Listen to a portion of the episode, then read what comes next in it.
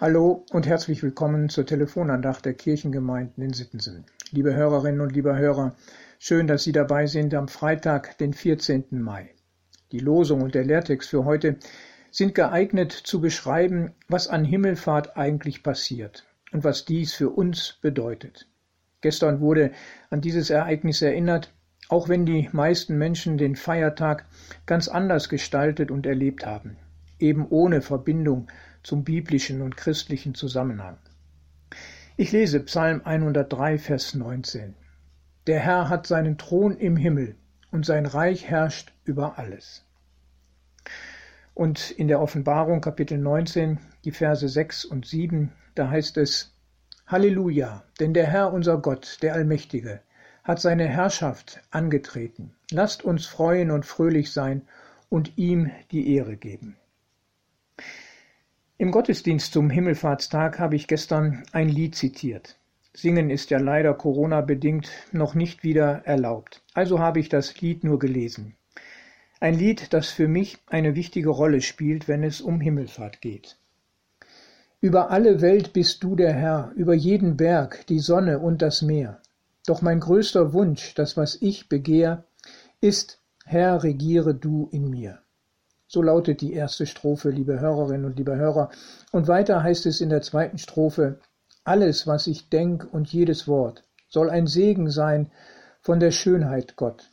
Du bedeutest mir mehr als alles hier, darum regiere du in mir. Und dann betont der Refrain, regier in mir in deiner Kraft, über jeden Traum auch in tiefster Nacht. Du bist mein Gott, ich gehöre dir, darum regiere du in mir. Liebe Hörer, was mir so wichtig ist und was das Lied so gut auf den Punkt bringt, ist die Verknüpfung, dass die Herrschaft Jesu Christi über unsere Welt ganz konkret und persönlich im Leben des Einzelnen verankert ist.